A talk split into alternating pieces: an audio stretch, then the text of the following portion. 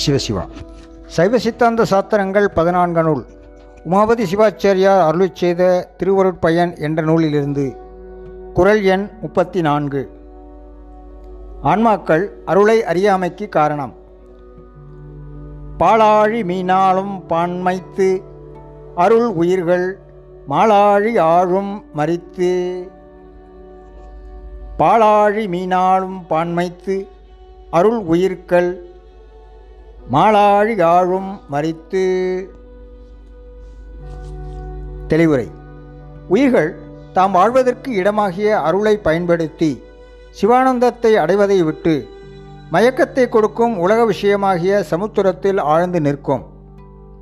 உயிர்கள் அவ்வாறு நிற்பது எதுபோல என்றால் பால் சமுத்திரத்தில் இருக்கும் மீன்கள் அவற்றை சுற்றி நிறைந்திருக்கும் பாலை பருகாமல் இழிவான பிராணிகளை தேடி தேடி உண்ணும் முறைமை போன்றது.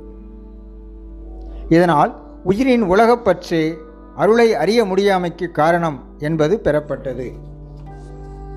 பாலாழி மீனாலும் பான்மைத்து அருள் உயிர்கள் மாலாழி வாழும் மறித்து